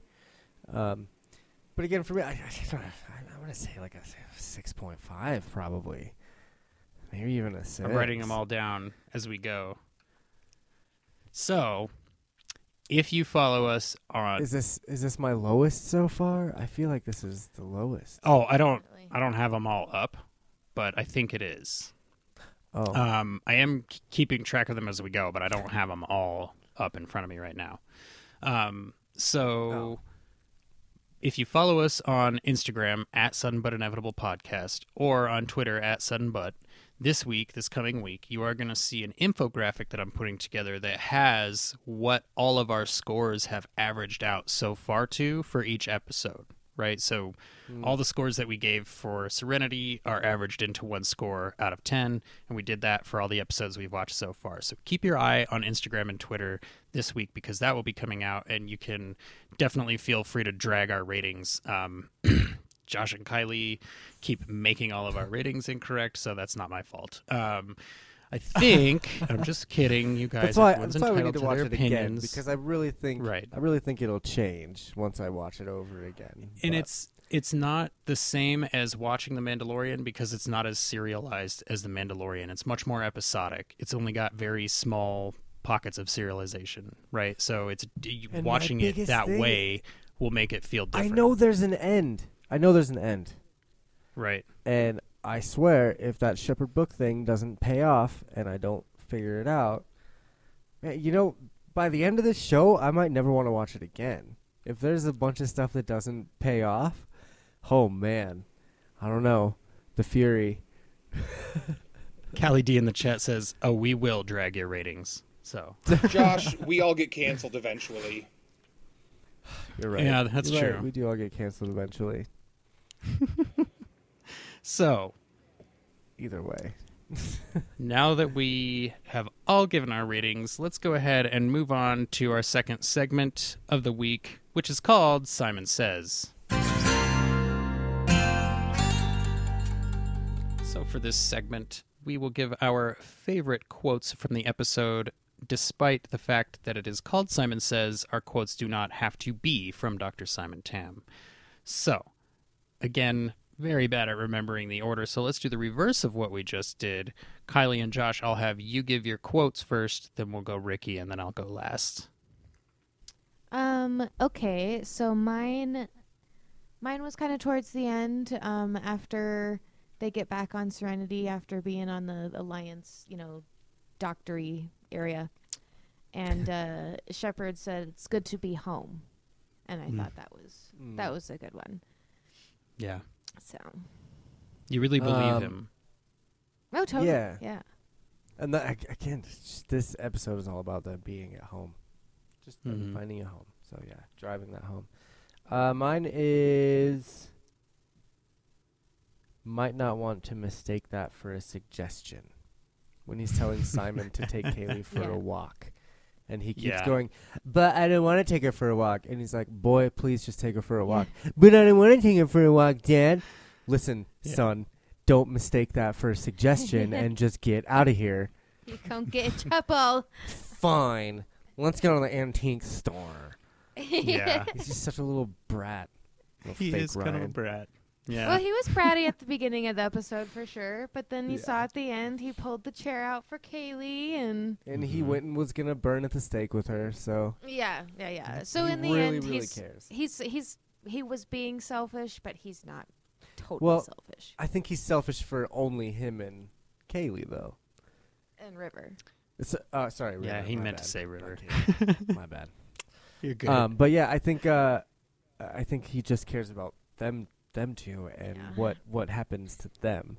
He could give a damn what happens to anyone on Serenity, as long as they get where they're going. You know. Maybe until this episode. Right, because Ah. again, he pulled the chair out. Ah, okay. Well, and he alright. and he has that thing where he looks at Mal like, "Aw, Dad," you know. So, Come here, slugger. Give him a little noogie. uh, Ricky, what's your choice for Simon Says, Tiger? All right, so you're gonna have to keep up with me on this one. I think on in Deadpool, Ryan Reynolds sings this song. I'm not sure where else I know the song from, but it goes, "Papa, can you see? Papa, can you hear me? Oh, Papa, from can Frozen. you see me?" Yeah, I think it's a Isn't Frozen that song. from Frozen? Okay, so when they bring Shepherd Book onto Firefly after he's been shot on Serenity, Kaylee goes running over to him and she goes, Shepherd, can you hear me? And I've watched this episode oh. three times in the past week, and every time she does that, I go, Shepherd, can you see me? Shepherd, can you feel me? but in absence of that, Okay, this was worth it. that was worth it. I'm tweeting that to Ryan Reynolds. okay. Oh, Callie, We can get the Callie video D and and. Susie both said they're not from Frozen. It's Yeah, from I was gonna Yentl. say it's I don't even. I have no idea where it came from. It just came out of me when I was watching the show. I've I've never seen Frozen, so No, you're you're thinking of do you want to build a snowman? yes, there it is. That's the song you're thinking. Ah, I'm glad I brought If you this go up. back, I I mean kind of like I similar, kind of similar I, I guess. if you go back yeah, yeah. to episode one, you'll hear me say we're not ignorant douchebags. So clearly, we've proven that wrong. So, anyways, Ricky, go ahead. I am not ignorant. Um, No, that's But- ignorant. No, you're being ignorant. uh, in the absence of my song, I would say uh, when Shepherd Book walks up to Mal when they're dealing with the two bandits, and the bandits are, you know, freaking out, and Shepherd goes, "They seem a mite jumpy to you." And I thought that was another good indication of Shepherd being a little more than he appears. Yeah, yeah. Yeah. I wrote actually, Shepherd is mighty wise. Well, and I made a joke about that because he was like, "Hey, you know, these boys bothering you, kind of thing," and I'm like, "What are you gonna do?" but maybe he could have. Yeah. Maybe, uh, maybe there's something I don't know.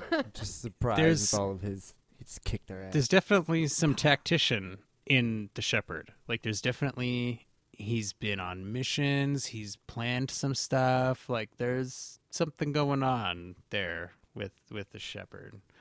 Um so I I probably already gave it away, but my choice for Simon Says was um everything I have is right here. And I'm really excited about that because I think that's the first time my Simon Says choice has ever been an actual Simon quote. Um, but I really like that. I really love that line because that kind of a line would normally on TV, right, would normally be reserved for a romantic relationship, right? This is somebody hitting on somebody, or this is, you know, somebody just about to, you know, do the deed.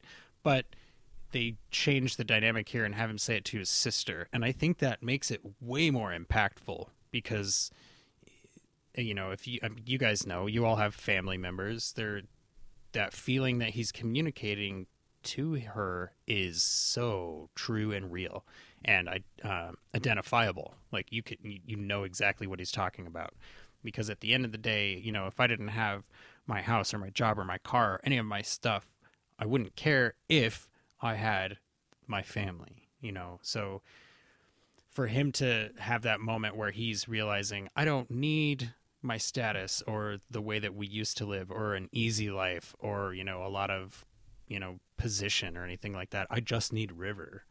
And then to find out that actually you have a lot more family around you than just river i thought it was just a great little mini arc for simon in this episode.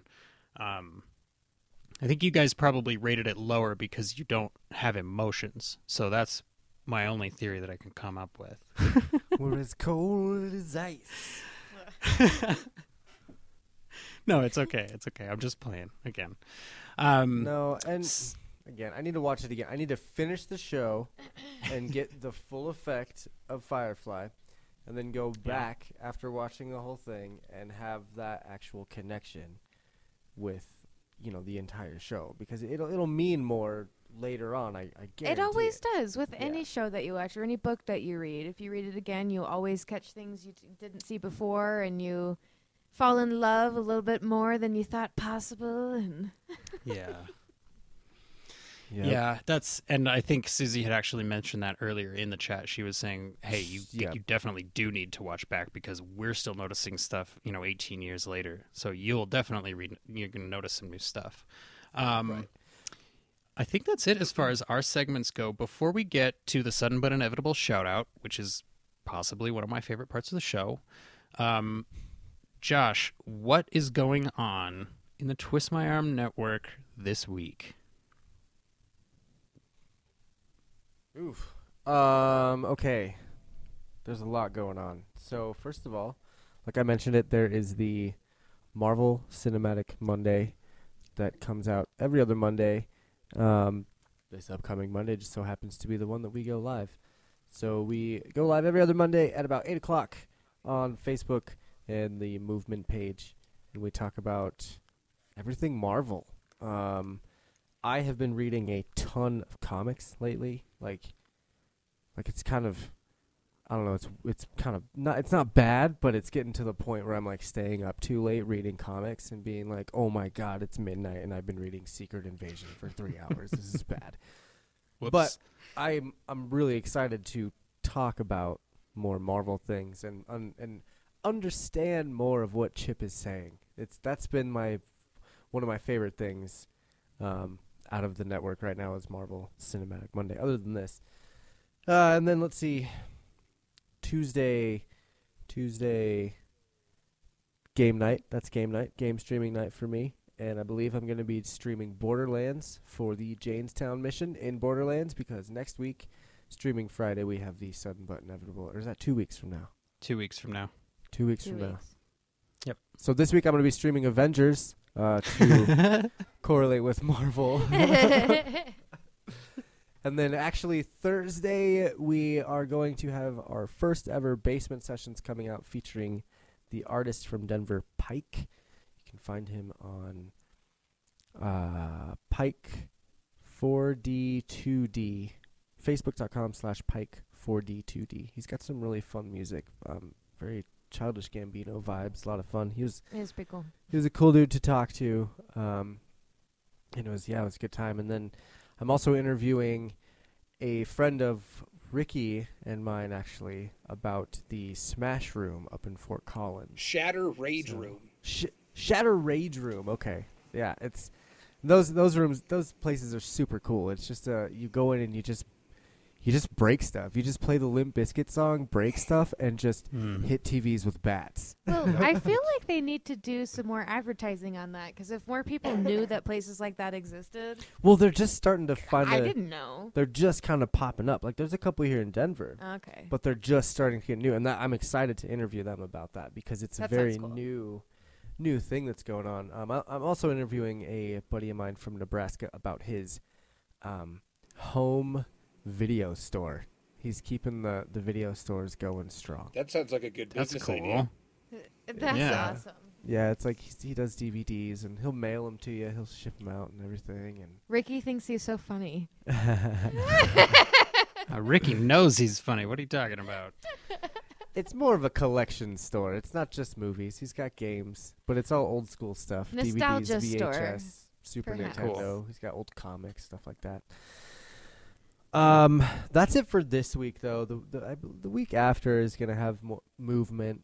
um, and some other stuff. But there, there's Very a lot of stuff in the in the pipeline still coming down in the works. We got an RPG game, a tabletop game, that uh, is either going to be this upcoming weekend or the weekend after. Haven't figured that one out yet, but that one is in the works, and I'm very excited to do that. It's an old friend of the show, Zimmer, is going to be running those uh, games, and I'm, it's a, it's a Star Wars game, and uh, I just put up some cameras and we play some Star Wars, and that's about all it is. So it's it's self-explanatory. It's it's called Imperial Assault, and it's a ton of fun. I think Kylie might be on that with us as well. It is fun.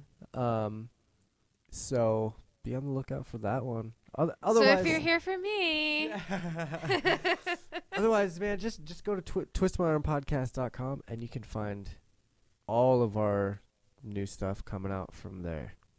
Excellent. Ricky, what is uh when can we expect another best flicks with Ricky D? Any news on the next episode? It should be out Sunday night. That's my release day. Uh, I am looking at Very cool. Judas and the Black Messiah for this week.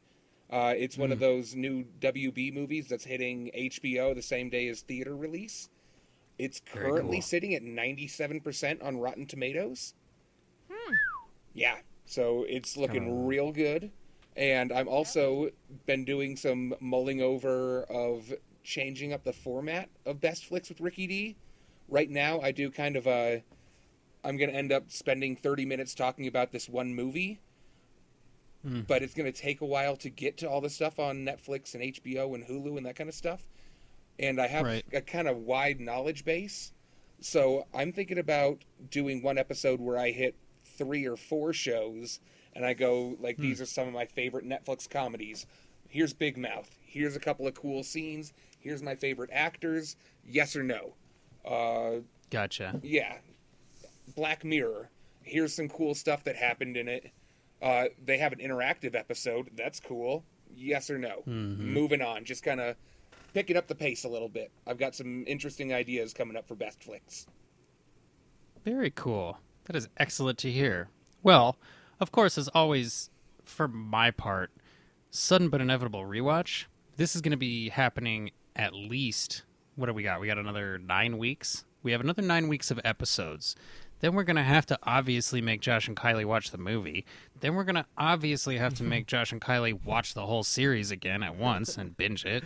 There's a lot of stuff that we're going to have to do. So there's still plenty of sudden but inevitable rewatch coming your way. And I'm happy to be a part of that. I'm happy to have you guys along for that.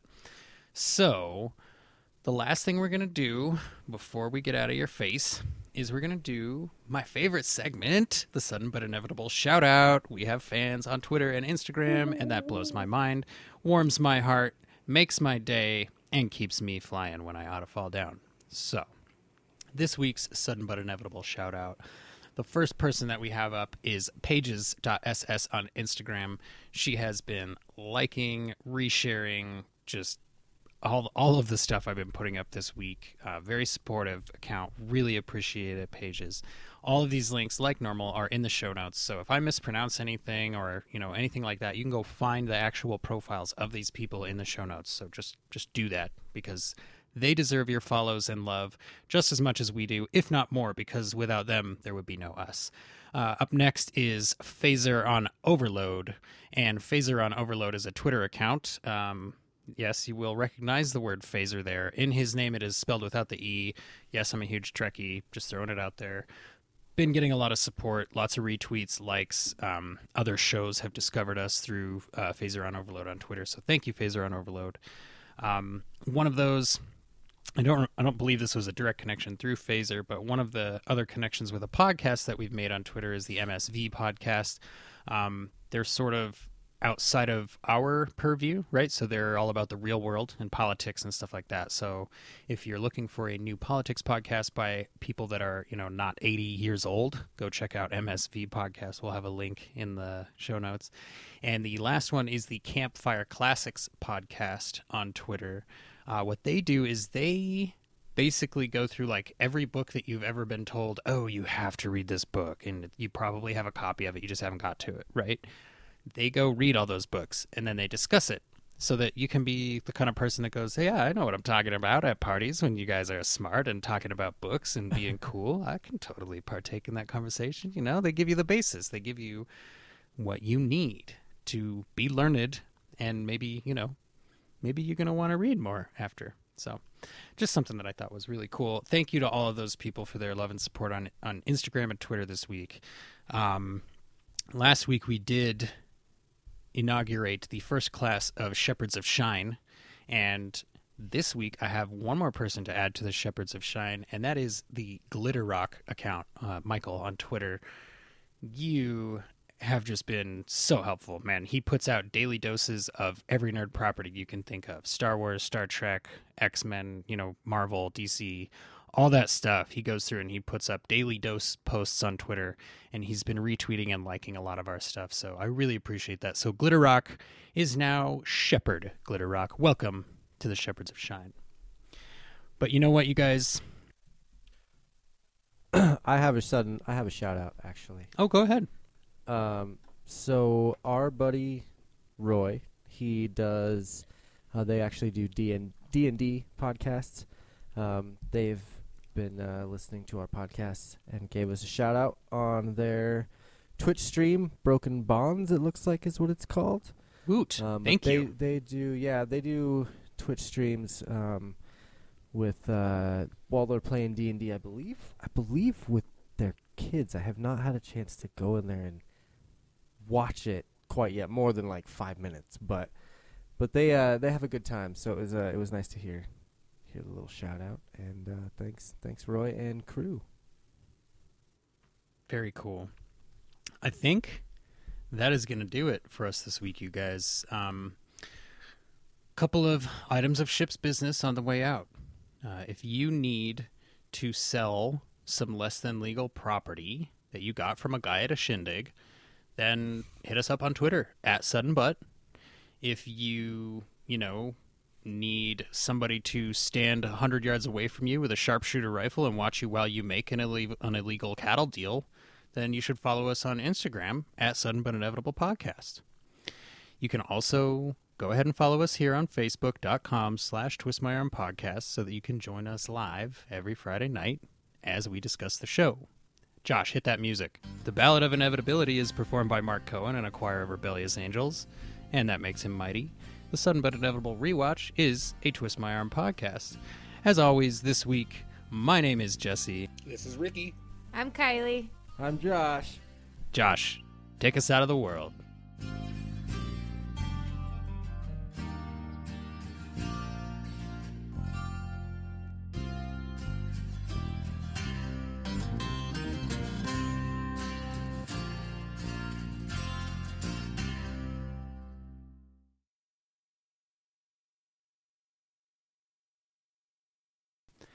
The Ballad of Inevitability is performed. Uh, What? I don't have the music. what music?